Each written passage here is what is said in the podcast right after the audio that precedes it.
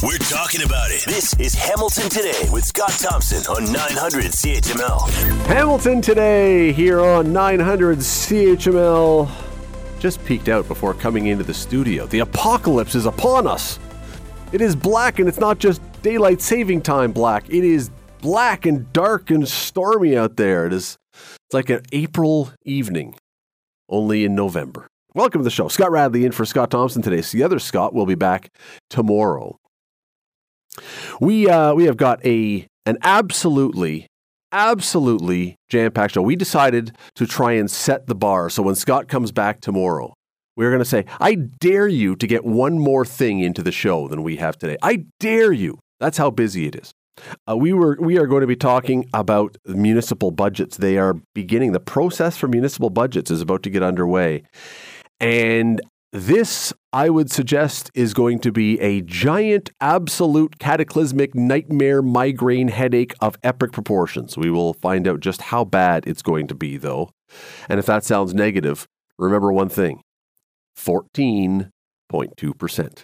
That's what they told us was the anticipated increase 14.2%. That's what we're trying to whittle down. Well, that's what they're trying to whittle down. 14.2%. You don't think that that's a giant nightmare headache? Uh, you must be independently wealthy. The rest of us do not want a 14.2% tax increase, I assure you. The Grey Cup was supposed to have, at least we hoped it would, a home team in it. Uh, that's not going to happen. We'll talk to Rick Zamperin in a few minutes about what happened to the Ticats and where do they go from here. We're now having e bikes that are going to be around in the street. What do we do if there's an accident with one? Who is who covers that? And what if you what if you're on one and you cause an accident? Should should people who ride them have to get their own insurance? It's a really interesting topic. We will get into that one. LRT, another public transit issue. Uh, Toronto, there are documents that have been obtained by Global News suggesting Toronto is now possibly going to force the province's hand to run their Eglinton Crosstown or Finch West LRT. They want the government to fork out more money to operate this, but we want to operate our own LRT. What does Toronto know about the costs that are coming to run an LRT that we don't? Because remember, we don't know yet what this is going to cost. We are pushing ahead with this plan, but we don't know what the operating costs are yet. What does Toronto know that maybe we ought to be nervous about if they're now saying, we're not doing this? Province, you may have to take over. Here's one that'll, uh, if that wasn't enough. In the UK, there is a report from UK National Security saying that a terror attack in Canada is very likely. Now, Canada has downplayed this. What, speaking of what do they know that we don't know, what does the UK know that we don't know? Anyway, all that stuff and much, much more. The budget process is about to begin. And on Monday, public submissions are, well, today, I guess, uh, the public submissions were going to begin on the budget. And this is going to be a process that I think is going to be exceedingly, exceedingly painful. Let's bring in John Best, publisher of the Bay Observer. John, John how are you? I'm well, thanks, Scott. Good to be with you. Good to be with you. I look, eh, there is nothing that I can hear about our budget process this year that does not bring me back to 14.2%. And I suspect that when we finally get our increase, it won't be that high. But you know, you written you've written a piece in the Bay Observer pointing out a bunch of the different groups that are coming forward to delegate at City Council, looking for new spending. And it concerns me not that they don't have va- they don't bring value to the city, not they don't have valid concerns, but every bit of shaving of expenses that we might be able to do, that council might be able to do, they could very easily just spend that again. Well, they could. Actually, when I looked at the list of, of people that were delegating, I, I, was surprised at how short it was, to be honest. It, and, and it's some of the people that we do see in front of council frequently, uh, the ACORN group, which are basically a, a tenants' rights organization. Um, the, the, the one big one there is uh, Indwell, who have been building affordable housing uh, all over Hamilton and uh, providing supports to the people that live in them. They're looking for 31 million I wasn't uh, in time for this conversation able to figure out whether that was money that was, uh, you know, in some ways was already discussed or or whether that was a new number. Uh, in their in their uh, submission, they argue that the 31 million would allow them to maximize the amount of money that would be triggered from the two senior governments. Um, so, so that's one, and and I think many people would argue that uh, you know so far at least they've done a pretty good job of of managing the affordable housing file, where uh, almost uh, nobody else seems to have been able to do it. So, uh, Burlington is a little different. They um, they've already released a, a fairly detailed budget. Uh, they they've released a budget that uh, the mayor has already taken a stab at and pulled some money out of. We haven't seen that in Hamilton yet. All all we've seen is the the dire prediction of a 14.2 percent increase, and uh, uh, after today, the public doesn't get to delegate uh, for Hamilton until uh, for the Hamilton budget until the middle of January. Yeah, and and you're right that the number may not be as large, and I, I hope that that is look. so many of these groups that are coming, they do valuable work. it, it's not a suggestion that they aren't people or groups that do important things. It's just. John, as, as so many people have said, and I know there are delegates coming saying the opposite, saying we have to control our spending. I'm not positive that there will not be also additions that councillors bring forward you know projects that they want to see done that will add to this. That that's the concern. Last year, council whittled down the number. I can't remember where it started at, 6.8 or something like that, and they whittled it down and then added a whole bunch of spending that took it right back to where they started from after all that work. I that's what I'm worried about here. Well, uh, this, uh, I, I, as I've said in the past, uh, the more often this council meets, the more often, the more money they add to the budget and the more staff they add. So it almost be beneficial to consider a moratorium on meetings. Uh, but they're getting feedback. This 14.2 number uh, definitely stirred up the public. Uh, and, you know, so they're hearing it. You can tell by some of the remarks they make in council that they, they their phones are ringing. They are receiving some email uh, on the budget issue but it's going to take a tremendous amount of discipline and and frankly uh, some of the stuff that's uh, that's on the page now uh, if this budget is going to get into any kind of reasonable number there's going to have to be some cuts of some things that we said we were going to do that uh, frankly uh, we we just can't afford to do mm. The well, one area where burlington is a little ahead of us they they've got a petition going against their budget, which is something like six and a half percent. They've already got 2,000 signatures and, and it's growing every day. And uh, Burlington, we're talking about a city that had less than 30,000 people vote in the last election. So, you know, t- t- 2,200 signatures is not uh, insignificant. No, and, and one of the things that we're also hearing, though, John, and you, you, I'm sure, have written about this, is we're hearing a lot from counselors that, well, hey, this isn't all us. This is the province. The province has dumped a bunch of stuff on us, and that's going to add to the cost. And that is, of course, there is truth to that. However, the province is the province for all the cities around this province. And there is no other city that I've seen, even with provincial downloads, there is no other city that I've found that's talking about a 14.2% increase. This is way above almost everywhere else that I can find. Yeah, the, the one thing that did come into the council today, the the public delegations, the in person delegations we we talked about, but there were two or three really sharp letters that went in, and and and sort of the theme of those letters is you you know counselors you have to take the ability of the taxpayer to pay into account and um, I, I, can recall uh, at a recent meeting, Councillor Jackson was the only counselor I heard around that table that talked about uh, the ability of taxpayers to pay these increases. So uh, we're we're headed for an orgy of uh, virtue signaling, uh, ideological statements, finger wagging. It's going to be uh, a, a, very dramatic uh, set of budget meetings heading up to. It's actually February 15th that Hamilton Council is expected to approve the budget there's going to be a whole raft of meetings. I, th- I think what I would say to uh, people in Hamilton and Burlington is there are these public opportunities. They're few and far between, but they should be on a daily basis communicating with their counselor and the mayor. There's there's no um, prohibition about sending emails off to counselors and the mayor. And um, if you want to have some impact on this thing, they're going to need to see a stack of emails telling them what the public wants. We got to go, John. But I, my wife and I were driving the other day and went by our old neighborhood where we lived when we first got married, and there was a house for sale very close to the house that we lived in at the time, a smaller than what we lived in. And we quickly looked up on Realtor.ca as we were driving. She did. I was driving um, to find out the taxes for that smaller house are now three and a half, almost four times more than what we paid 24 years ago when we lived there. I mean, there, there's what we're dealing with as far as why it's becoming unaffordable for people. And that's a small home in an area of town that is not considered, you know, one of the highest luxury areas of town. It's tough for people. They have to find some way to do what they need to do, but also to keep this thing down. They just do.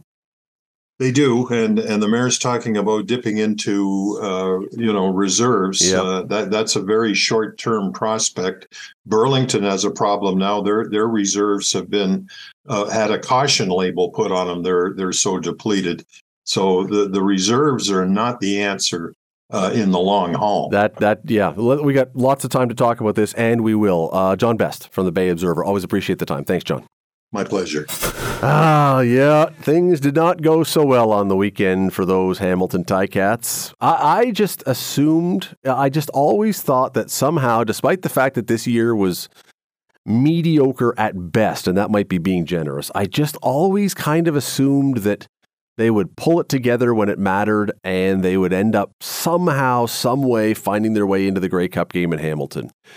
Nope, Nope, that did not happen. Let's bring in Rick Zamperin. He is the host of the fifth quarter. He got to commiserate and dry the tears of Ticat fans the world were around after the game on Saturday. Sir, how are you? I'm fantastic. How are you? Are, are you? Have you recovered and you're now you've moved on to other pursuits? Uh, yes, namely the Toronto Maple Leafs, who are kind of in the same boat as the Ticats. uh, you know, it's interesting. I was talking to a friend last night watching the Buffalo Bills have another terrible game, and I said, "Is there honestly, is there a fan base, and I don't just mean for one team, that is more tormented than Southern Ontario because the Buffalo Bills are for many people their team. You got the Bills who are falling apart. You got the Leafs that right now can't figure anything out. You got the Jays who are just the leadership is just insane. I don't know what's going on with them. Mm-hmm. Ticats can't win a Grey Cup for the life of them. I mean, you got Forge, so that, that's good. TFC. Yep. Yep. Um, it's this is this is a fan base that is it's like one giant constant kick in the crotch every day of the year. Yeah, and it's and it's frustrating because you know at, at some point you know one of these teams, and let's just focus on the Ticats here, will will eventually one day. I mean, if the Chicago Cubs can win a World Series, you would have to think in a nine-team league, at one point in the fingers crossed not too distant future, the Ticats will break this curse or hex or or whatever you want to call it. Obviously, it's not going to happen this year, and who knows, it might not even happen next year or for many years. But sometime down the low, the, the road, there's got to be a break or two or a superstar that emerges that just carries this team, this franchise on his shoulders and gets it done. But man, oh man, it has been a, a pretty up and down now going on to 24 years for this for this franchise. And you mentioned, I mean, nine team league. Uh, the, the stats would suggest that they should have won three since their last one, basically. Yeah. And at, at a certain point, Rick, I mean, look, coaches come and go, players come and go at a certain point, do you have to start pointing the finger higher than coaches and players and say there is something wrong with the foundation of the organization that it just can't bring in the right people and can't get this done?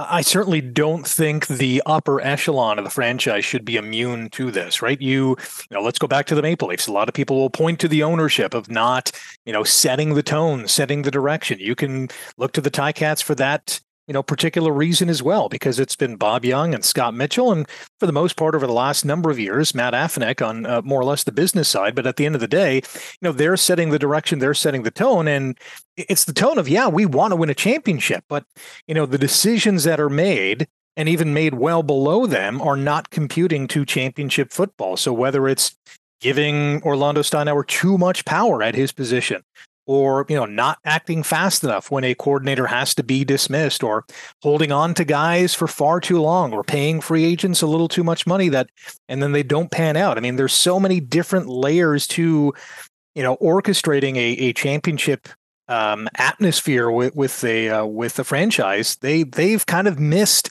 on two or three or four of these different things um, more often than not over the past well it's it's now going to be 20 years or already is 20 years of the bob young franchise. He bought it in 03 and here we are in 2023 yeah it's it it, it is for fans it's got to be incredibly incredibly frustrating because it just every time you think that some big play is coming in, and I'm not talking about on the field. I mean, big play that's going to, you know, the Bo Levi Mitchell hiring, or go back to Casey Printers signing, or you know, pick your one, the the Johnny Manziel pick. I mean, whatever.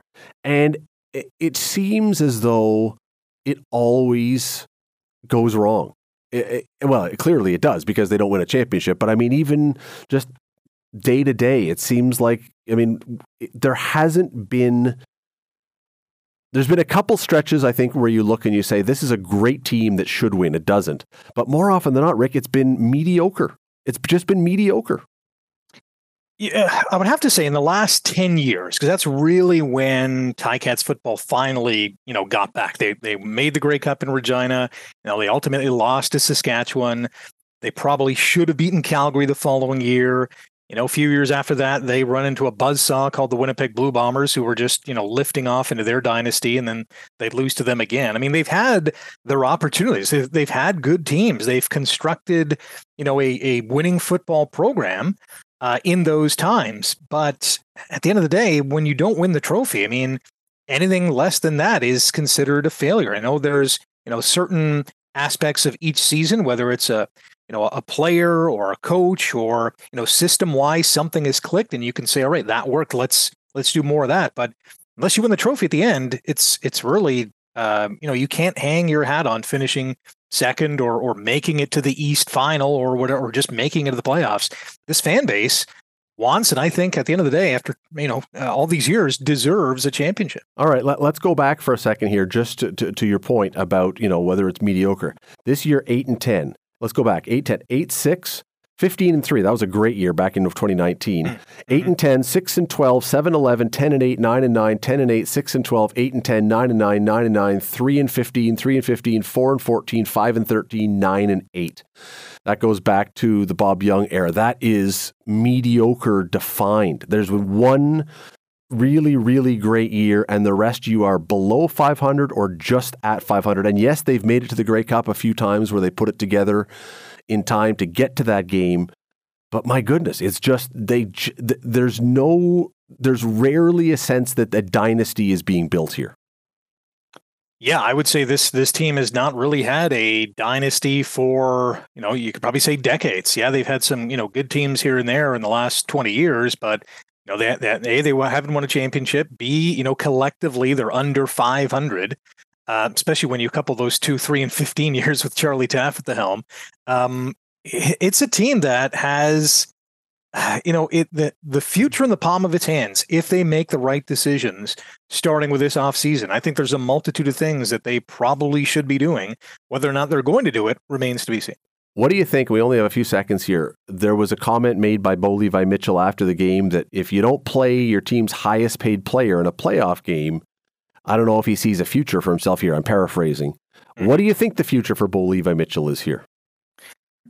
Listen, I was uh, incredibly dumbfounded and shocked that he did not get into the game earlier than he did. Let's face Ditto, it, he got yep. garbage time at the end, threw four passes, got six minutes of playing time, and I think he's done to be honest, I don't, I cannot see a future for him in Hamilton unless he wants to pick up as you know a quarterback coach or some or you know a position on the coaching staff. For him to swallow his pride, here's a future Hall of Famer, here's a Grey Cup champion, and to be given what he was given in an Eastern semifinal, winner take all, the biggest game of the year. This is why you brought him to town and pay him all those dollars and then not play him. I can't see why he would want to come back. It's a it's a great question. We're going to talk about it later in the show uh, about that particular topic. Um, but yeah, it's that one was an absolute head scratcher. If you're going to go down and you've got a $500,000 quarterback. Why in heaven's name, when your other guy wasn't doing anything, why in heaven's name do you not get him in there earlier? It just was bizarre. Anyway, Rick Zamperin, always appreciate you can catch Rick tomorrow morning, 5.30 right here on 900 CHML. And I was going to say on the fifth quarter, but um, next year, next year. Rick Zamperin, thanks for doing this. Thanks, Scott. This is a uh, this is an interesting question that I had not contemplated until I read a story about it. it never dawned on me. Hamilton has just decided to buy the, the city is going to spend money to buy some rentable e-bikes and we've already got some of the scooters the e-scooters around this is this is you know a, a popular option for people to get around however what happens if someone riding one of these crashes into someone else and there's an injury because my understanding, and my next guest will tell me if I'm right on this or not, my understanding is that you don't have to have any kind of insurance to rent one of these, you just rent it. Should they, though? David Shellnut is the biking lawyer. He's a personal injury lawyer for cyclists and injured people, co founder of the Bike Brigade. Joins us now. David, how are you today? Hey, I'm great. How are you doing? I'm fantastic. I appreciate you doing this. Uh, this story comes from some examples. One of them was in Montreal of a guy walking along uh, I guess the sidewalk and someone on one of these bikes crashed into him and broke his ankle and has had him off work for a while. And he's been trying to get some settlement with Montreal or something, and they say no, we're that we don't cover these things. What what are the rules and what should the rules be about insurance on these? Yeah, absolutely. Um, you're you're right that the sort of a, a cyclist on cyclist or a cyclist on pedestrian or e-cyclist on pedestrian collision wouldn't be covered by sort of the normal auto insurance uh, that we have for for a number of really good reasons. Um, but yeah, you could be left uh, in the lurch potentially um, you know if you're involved in a collision with someone uh, you're supposed to exchange information. And you know if you had home insurance or you had some other private insurance um, to cover you then the injured person could claim through that for sure. Um, but but you can see the the odd case where where that wouldn't happen. And that's what mr allard here is talking about if the city, which in this case it is, if the city is helping to purchase these bikes, therefore it's city money that's helping to fund this, if there was to be an accident, could the city be liable? Could the city be on the hook for a lawsuit? You know, you you really want as a user of these systems, like if you're renting a Bixi bike, to read the fine print uh, and see uh, what coverages are in place, if any um, and and then so whether it would be on the city or on you, um, you know, uh, we deal with. I would tell you hundreds of cases of cyclists uh, being hit by motorists a year. Uh, not maybe one where uh, an e-bike is involved in hitting somebody else, and, and in that case, um, it was an Uber um, uh, uh, uh someone doing an Uber shift, uh, and we're we're going to look to Uber uh, in that case. Um, but uh, but sure, it's it's incredibly rare. But you, you want to read the fine print and see and see. And the city, I'm sure, has looked at this stuff uh, before launching these. Uh, well, you would hope so. I mean, you would. And, and, as I say, I, I believe you when you say it's rare. However, I expect that as these become more popular and more people are using them, like anything else, the more of them that are used, the more number of things that will happen. That's just statistically the truth. And we've got uh, the, the the you can ride in the bike lanes with these, right? I mean, these these electric bikes can use the bike lanes. It doesn't have to be just leg powered bicycles that go It could go in this. But what if you're on a sidewalk? Because right now the rules, I believe, also say no bicycles on the sidewalk. But does that change it? If you were on a on a sidewalk with one of these e-bikes, does that change the rules?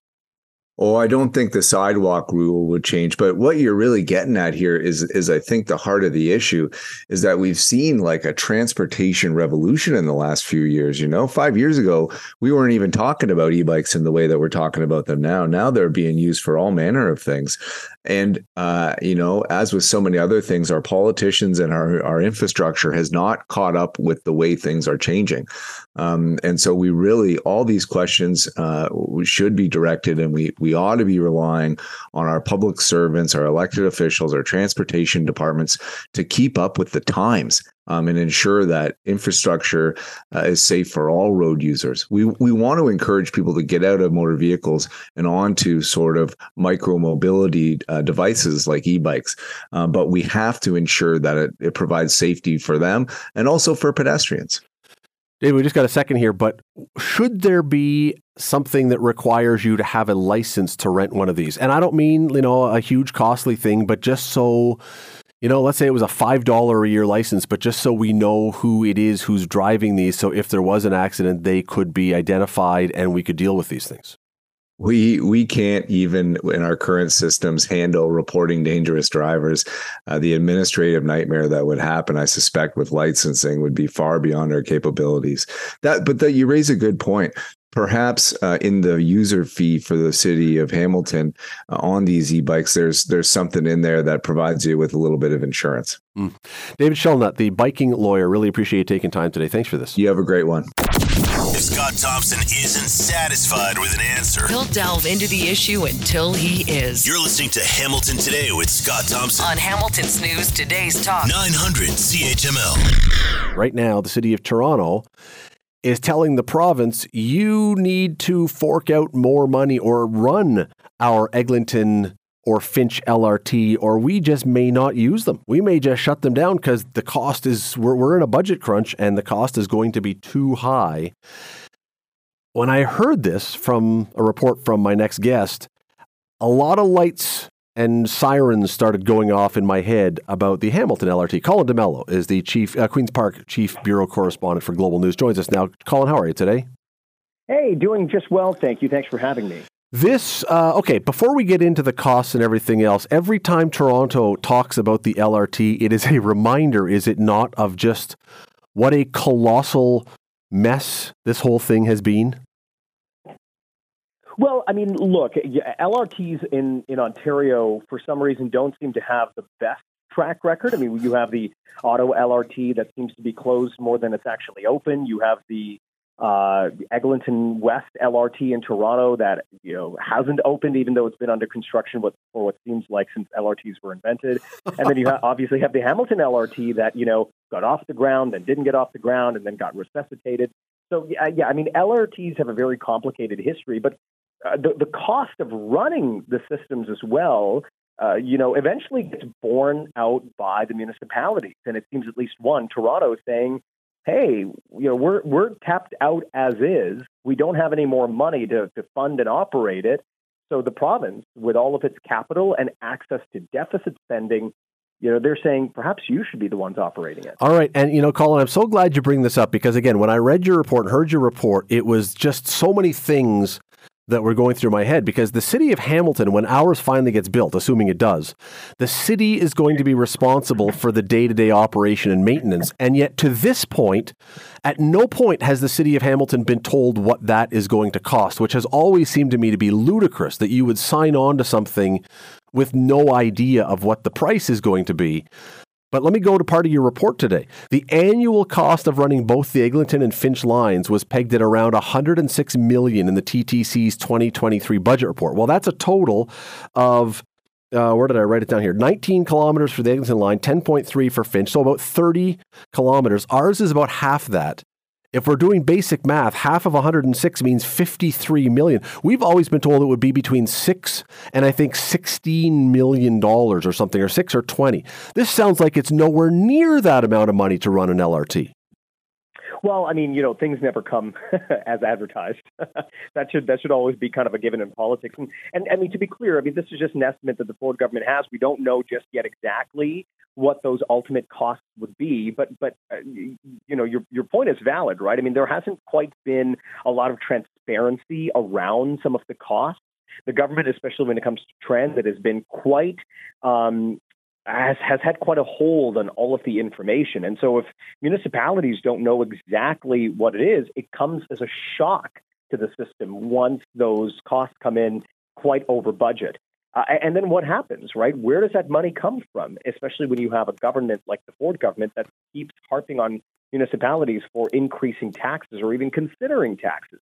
So it, it, it raises a larger question of, you know, if the province doesn't want you to increase taxes, if the province is uh, also you know, downloading the responsibility of operating these transit systems, who ultimately gets to hold the, the financial bag on, on, on the operation? Because this operation is, you know, in perpetuity, right? As long as the, the, the line actually runs. So So there will be probably conversations that will happen between Hamilton City Hall and the mayor, of, uh, the the uh, minister of transportation at Queens Park as well.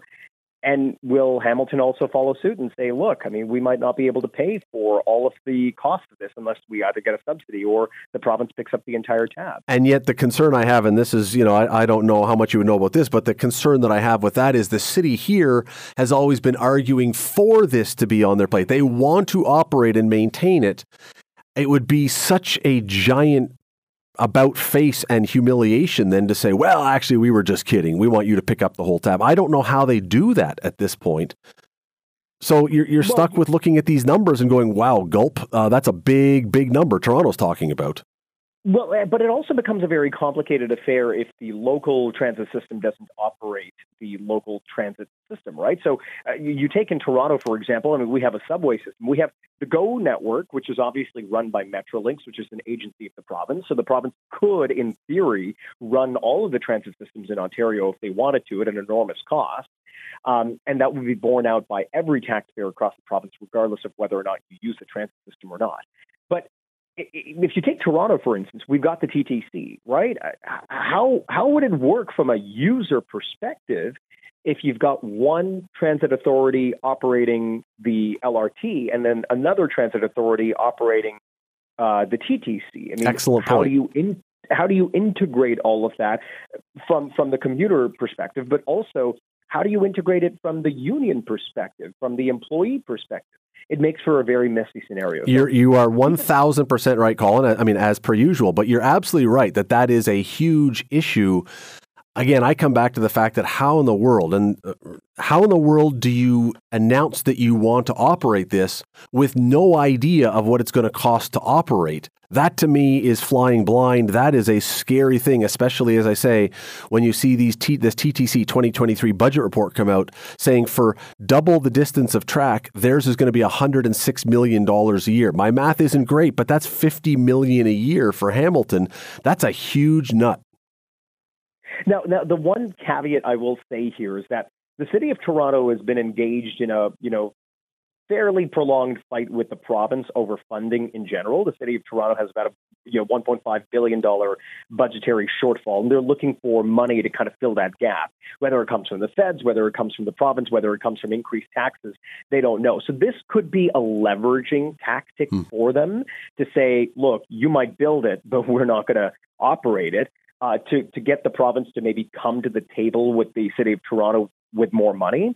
Uh, the, the problem for the province here is if the city of Toronto is successful, it obviously whets the appetite of every other municipality yep. that also has yep. this transit system that is then going to look to Queen's Park to say, hey, what about what about us? What about us? Yeah, that wouldn't be the first time, Colin. We got to run, but that would not be the first time for sure. And that is a that is a Pandora's box. I know the province doesn't want to open. Uh, Colin D'Mello, Queens Park bureau chief for Global News. Always love having you on. Thanks for taking time. Thanks for having me. You're listening to the Hamilton Today podcast from 900 CHML. Saw a tweet this morning from Michael Chong, uh, the MP, and it was an interesting thing that he pointed out. He was pointing to a UK government website. We all have these things where we give, all of our countries have these things that give travelers advice on things they should be aware of or whatever else. And it's on uh, gov.uk the gov- the British UK government website, and it's under safety and security. And under the headline of terrorism in Canada, it's asking, you know, should you be concerned about this?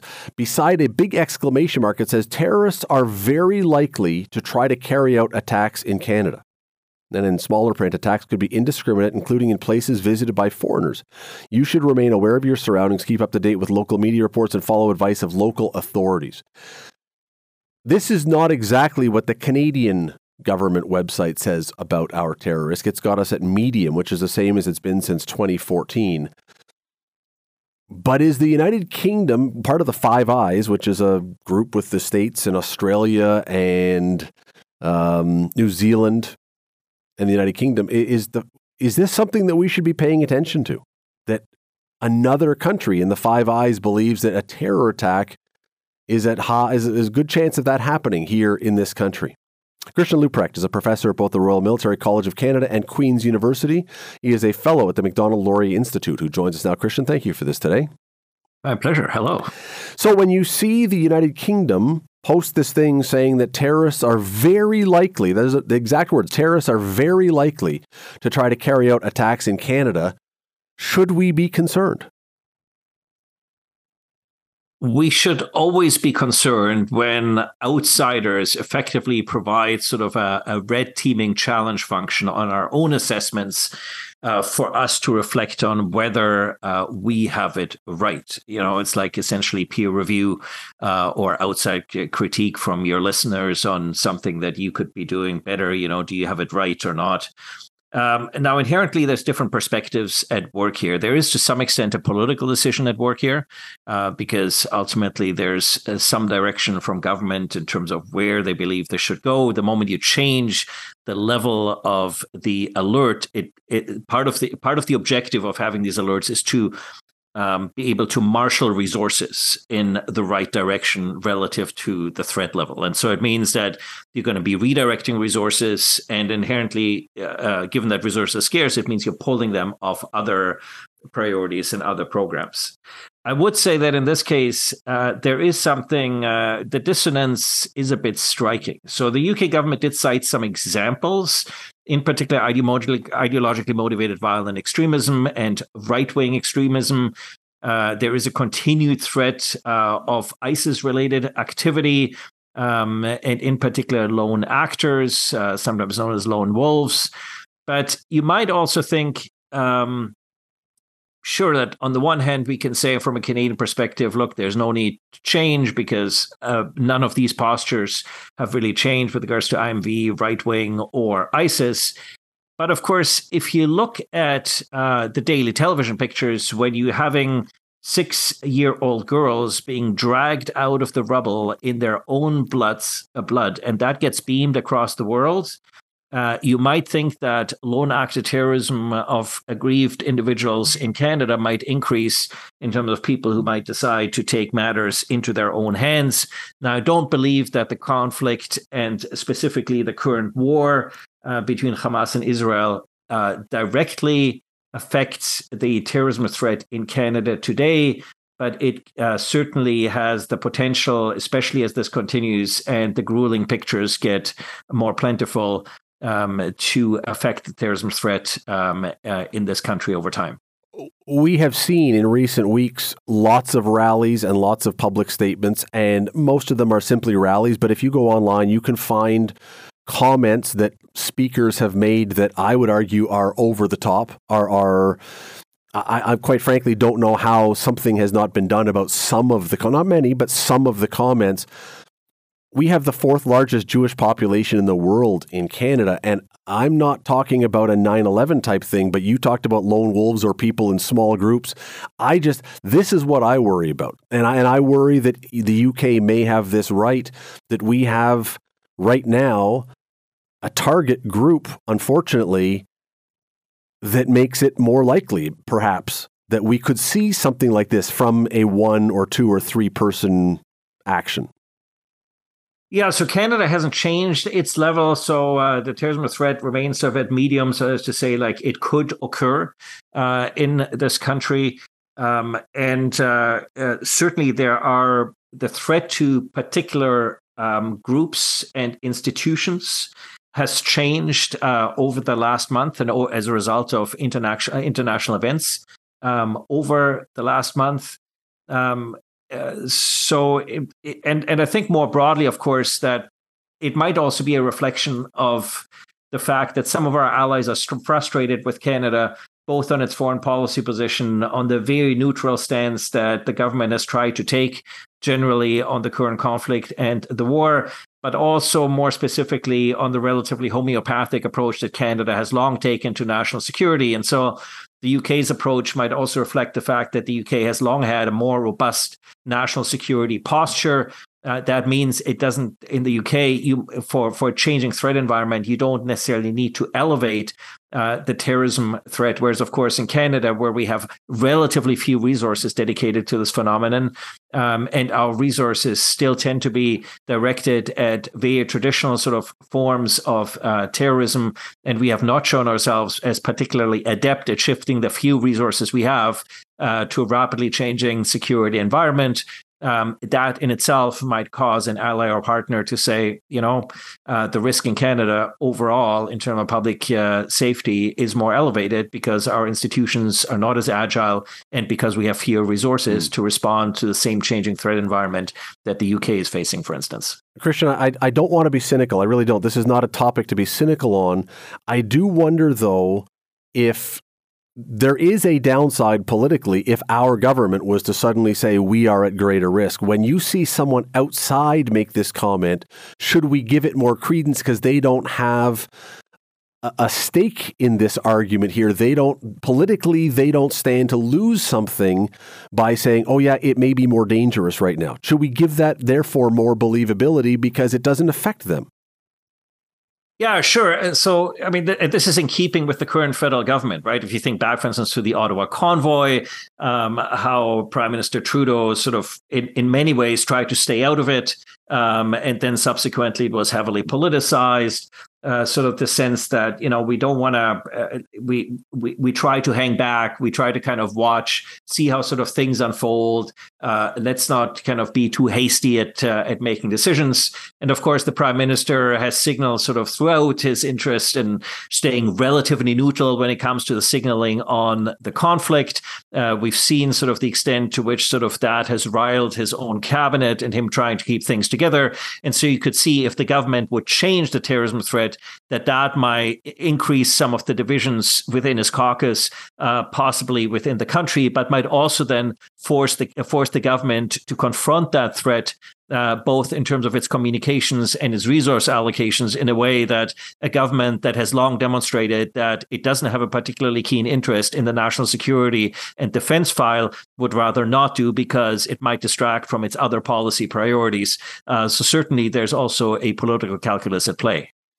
That is Christian Leuprecht from Royal Military College and from Queen's University and a fellow at the Macdonald-Laurier Institute. Always love having you on here, Christian. Thank you for doing this. Great. Thanks for the opportunity to have this conversation. When there's an issue, Scott is all in on getting to the heart of it. This is Hamilton Today with Scott Thompson on Hamilton's News Today's Talk 900 CHML. Uh, it is time for our monthly What's Up ECDev. It's looking at different companies and different businesses around the city and amazing things they're doing. Uh, today, we're looking at a company called Handling Specialty, which is celebrating its 60th anniversary this year. It is a leading manufacturer of custom material handling equipment and systems. And, you know, I'm not sure I know what that means, but I know who will. Tom Beach is the president of Handling Specialty, joins me now. Tom, how are you? I'm well, Scott. How are you? I am fantastic. I appreciate you coming on, and congratulations on your 60th anniversary this year. That's for any business. That's a huge achievement. Well done.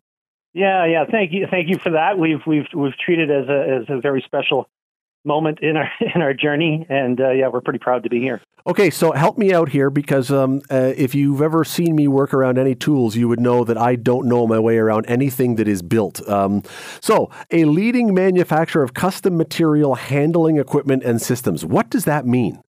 Yeah, that's that's quite a generic little sentence for what we really do, but I think the best way to describe it, Scott, is that we build equipment that you know creates motion and does motions. That those motions could be lifting, uh, inversion, you know, rotation, sliding, etc. And then we put intelligence to it, controls and automation, so that we find ourselves able to do projects in a number of different sectors. For example, we lift the railway cars up in the air so you can drop the bogies and the wheel sets underneath. We lift cars during the assembly process. We lift aircraft fuselage during the manufacture. We do a lot of entertainment where we, we do stage lift systems where things are in motion uh, during the uh, theater events and such.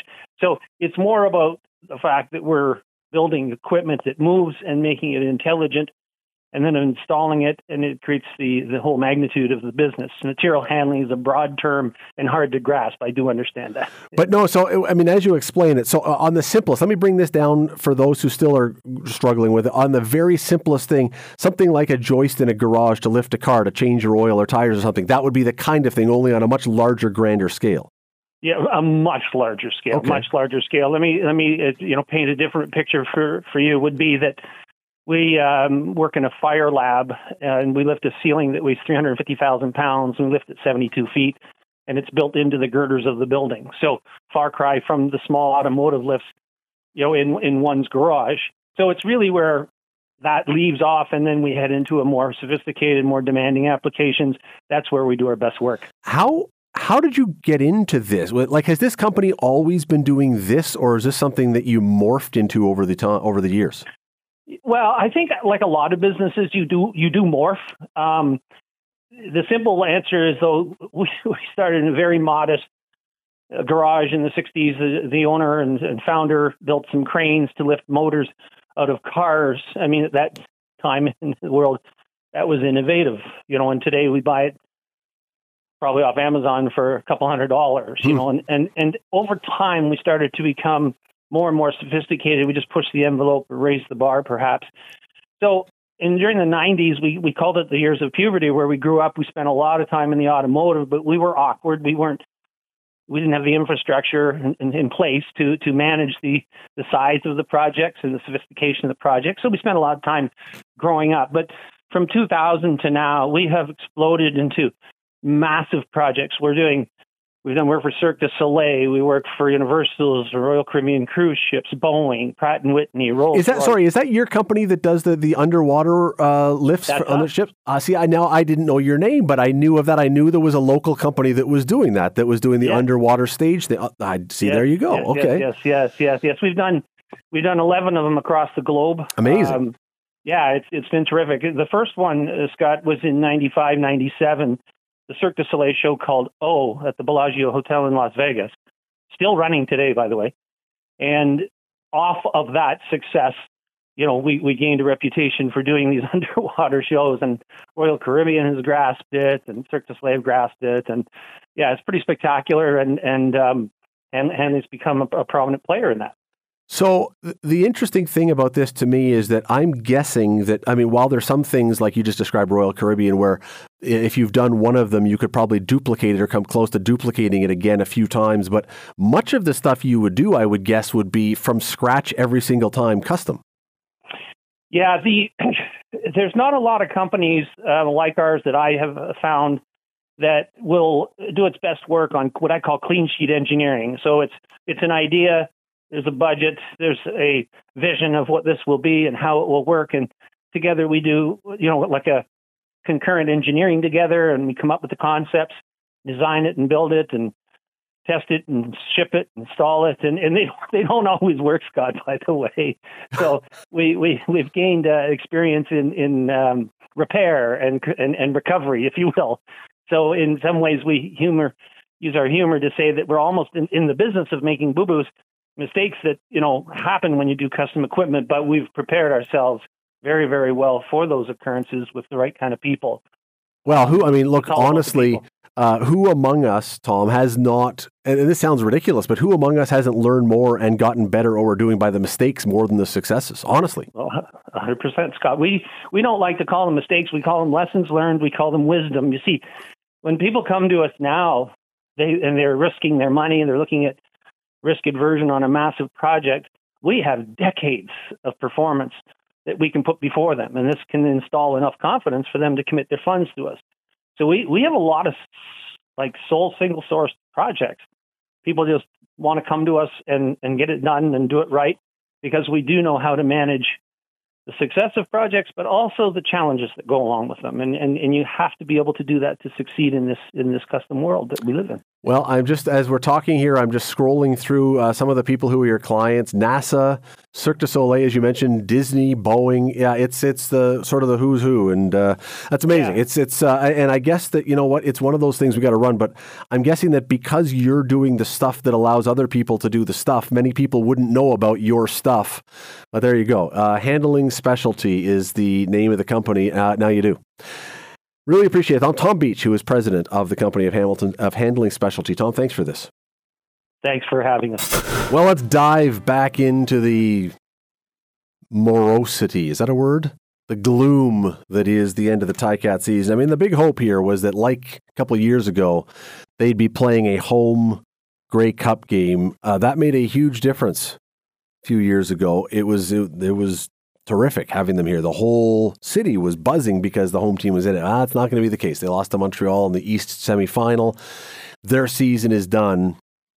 But there are I there are a lot of questions, and I'm not sure that they're being asked loudly enough. Let me bring in Justin Dunk, founder of Three Down Nation, CFL analyst with Sportsnet. Justin, how are you today? Doing well, Scott. What about you?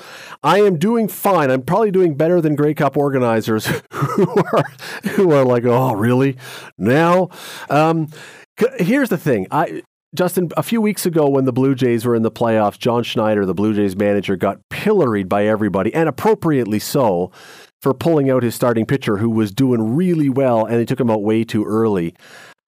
I think that the flip side happened here. I, think Orlando Steinauer honestly deserves tons of criticism for leaving his starting quarterback in way too long when Bo Levi Mitchell, his highest paid guy and the guy you brought in just for moments like this, is sitting on the bench till there's six minutes left. I, I think that was a ridiculous decision. You? There's so many conversations that go on behind the scenes that I'm sure Orlando Steinauer, Scott Milanovich, and probably Bo Levi Mitchell and Matt Shiltz were part of those discussions. But you know, it was very clear that Mitchell was not happy about it, especially with his post game comments, essentially saying that, well, if you're not going to play your highest paid player in the playoffs, then, you know, really, I'm going to be out of here. I think there is some frustration there from Mitchell, who's wearing his heart on his sleeve. He clearly cares. And I don't want to go as far to say as it was outrageous, but I think we should have seen Mitchell earlier on. Like, I'll go back to you know a number of weeks ago when the Tiger Cats were in Saskatchewan. It was essentially a must-win game for the Rough Riders to try and make the playoffs at that time. Bo Levi Mitchell came in for the first series, went right down the field, looked really good, and then Matt Shiltz came in and went the rest of the way. So I thought there would be more of a split in playing time here. But from the coach's perspective, they probably also wanted Shiltz to have that opportunity to get into some sort of a rhythm. Now it's difficult because it's playoffs and so much is on the line. I'm just kind of trying to paint both sides mm. of this. I believe Mitchell should have been in the football game earlier, especially with the way that Shiltz was struggling. But from that other perspective, I think they thought, well, you know, maybe he's starting to feel it a little bit. Maybe he's starting to get what it's like to play in a playoff game and get a bit, little bit longer of a leash from Shiltz's perspective. I, I, so I'm with you on the let's let him not go into the onto the field and immediately feel like he's under the gun. That if one drive goes wrong, he's going to be pulled. I'm I'm with you. Give him some some leash and let him do. But at halftime, no touchdowns, not showing much offensive anything. To me, it's halftime. You all of a sudden bring Bo Levi Mitchell in. If you're going to go down, go down with the guy that you brought in for this moment. I, I, I, I did not want Shiltz necessarily pulled right off the bat, but for the very reason that you just said, you don't want Shiltz to feel like you want him to get in some rhythm. How is Bo Levi Mitchell even supposed to get into rhythm with six minutes left? Exactly. And I think that's where it gets really tricky as a coach, where you're trying to feel this out at halftime, right? You're thinking, okay, if we come out with Shiltz, make some adjustments, perhaps he's going to get into a rhythm. But then on the flip side of it, as you're laying out, well, if we go with Mitchell, he's a veteran guy. He knows what the playoffs are like. He's led teams to Grey Cups before. You know, I think that was probably the time to go with Mitchell or even sprinkle Mitchell in, you know, in the first or second quarters. I kind of thought that's what they were going to mm. do in terms of giving the Alouettes defense different looks. So I'm with you in the overall sense of it, but I just think they were going to go about this in a different way and not put Mitchell in the game, essentially when it was all but over, or ask him to create a miracle comeback essentially out of nothing. Yes. There's no rhythm or flow on the offense at all. Yeah, and then I mean his interception, it wasn't a great throw, but at this point you're like it's desperation time. You're trying to do something beyond just playing quarterback. You're trying to be a miracle worker and that stuff is going to happen. Let me ask you this because okay, we, we, can people can argue this all day long. They can say it was the right decision, they can say it was the wrong decision. What do you think this does when it comes to luring big time free agents to this team. And I ask this because so much was made this offseason of the huge push and the winding and dining of Bo Levi Mitchell to come here. And when people, when other players around the league see how he was handled in this situation, does that make it more difficult next time?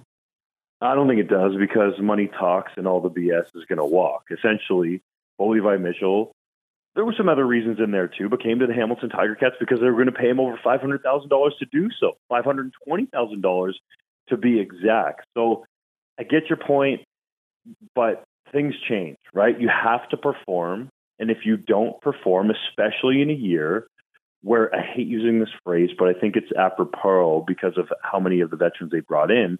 The Ticats were going all out to win the Grey Cup because they were hosting it.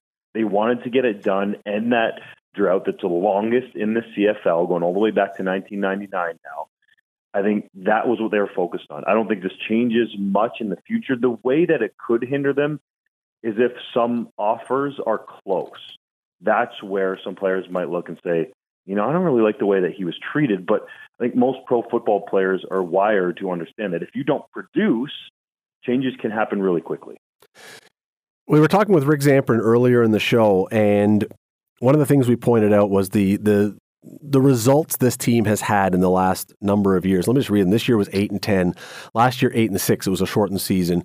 Uh, Fifteen and three. That was terrific. Uh, 2018 eight and 10, 6 and 12, 7 11, 10 and 8, 9 and 9, 10 and 8, 6 and 12, 8 and 10, 9 and 9, 9 and 9. You're going back to 2009, and with one exception, this team has been mediocre at best. Why? Because they've certainly, as you say, they've certainly gone for it. They've certainly spent the money. They've certainly got people in the front office. Why can this team not get it together other than that one year? So, part of it, I will say, is kind of the mindset of the East Division, but that's changed with what the Toronto Argonauts have done this season, tying the all time single season CFL wins record at 16. And Scott, you know this as well as I do in pro sports, business, or anything else in this world where you have a common goal, you're trying to accomplish something like the Tiger Cats are in terms of winning the Grey Cup, it's leadership. And I think that it is coming from the top. Bob Young is great, especially publicly. He calls himself the caretaker, doesn't want to call himself the owner. But you and I, and I think a lot of people would agree that Scott Mitchell in that community put a lot of people off with everything that went down with the stadium. And his mentality, I think, behind the scenes of this team has created not an ideal culture. They've had some great seasons. They've been to the Grey Cup. They haven't quite gotten over the top. But I think if you look at the culture behind the scenes, that that could improve. I'm not talking about Orlando Steinauer. I'm going above and beyond him because Orlando Steinauer, we know, can create a great culture. But ultimately, when you're working around that, above you all the time, it's going to affect you and ultimately the team. That is Justin Dunk. He is the founder of Three Down Nation, and he is a CFL analyst with Sportsnet. Justin, appreciate it today. Thank you for doing this. Thanks, Scott. Going to bring Tom in. Tom is just back from a trip, back in the saddle, over in the behind the glass in the "Do not feed the operator" segment of the zoo here. Who put that up? I protest that sign. so anyway, the reason we're playing that song which um, great song by the way, uh, and not just because of its play its use on Married with Children as a theme song. My daughter had a wedding shower on the weekend. She's getting married in a few months, and oh. so we are we are you know we're sort of in the wedding frame of mind now. It's coming up. It's getting close. Four months away, a little less than four months oh. away. Well, congratulations. Mm, yes, uh, Victoria and Dan. There you go. Um, and uh, so, but I saw this story about another couple who got married on the weekend. And I thought to myself, I don't know how I would react if this is what they decided to do for the wedding reception. Oh God. Okay. okay. So okay. So let me let me back up for one second. Anyone listening who has had a child get married, or perhaps themselves get married and has helped to pay for the cost of it, understands some of these wedding uh, reception halls now unbelievably expensive. Unbelievable. We, we were, they were, somebody was, I don't know, looking at one recently where the minimum cost, you can go up and add extras, but the minimum you were permitted to spend was $35,000. Oh, really? All right? That's where it starts. And then anything extra you put on top of that. I mean, these, you know, weddings are, and then you got the dress and the, you've got the invitations and you've got the this and the that and the honeymoon and the, like you can add up. Anyway, so I am not necessarily suggesting that you should go and blow your brains out with costs and just go with the most expensive wedding.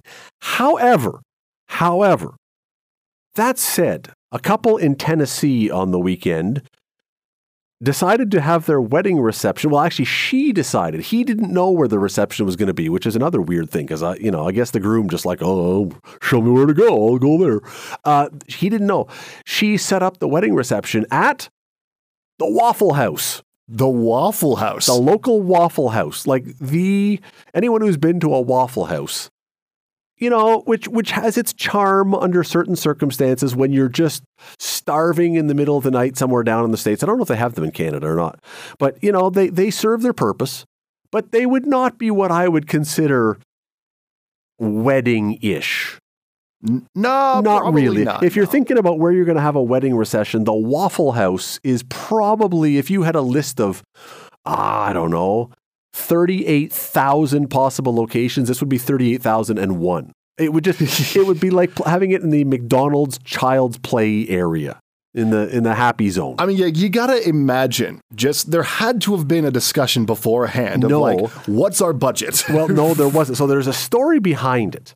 So at least there's a story. It's not just her wait, being wait, did ridiculous. she surprise yes. on the husband? Yes, he had no idea where the reception was. So he had been in the Marines, and when he would have furlough, his family used to take him to the Waffle House as a a taste of America, a reminder of home. So at least there's kind of a. Oh. However, even with that, even with that, you could have the rehearsal dinner at Waffle House if you wanted to.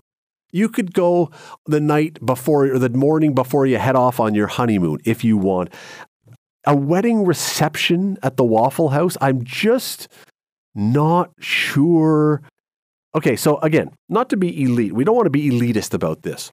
But tell me honestly, Tom, I mean, I don't know how many I don't know how many weddings you've been to, but if you got an invitation to a wedding and it didn't say, you know, Hamilton Golf and Country Club or, you know, Royal Hamilton Yacht Club or I don't know, some lovely restaurant or something like the typical places. If it had if it said meet us at the Main Street Waffle House.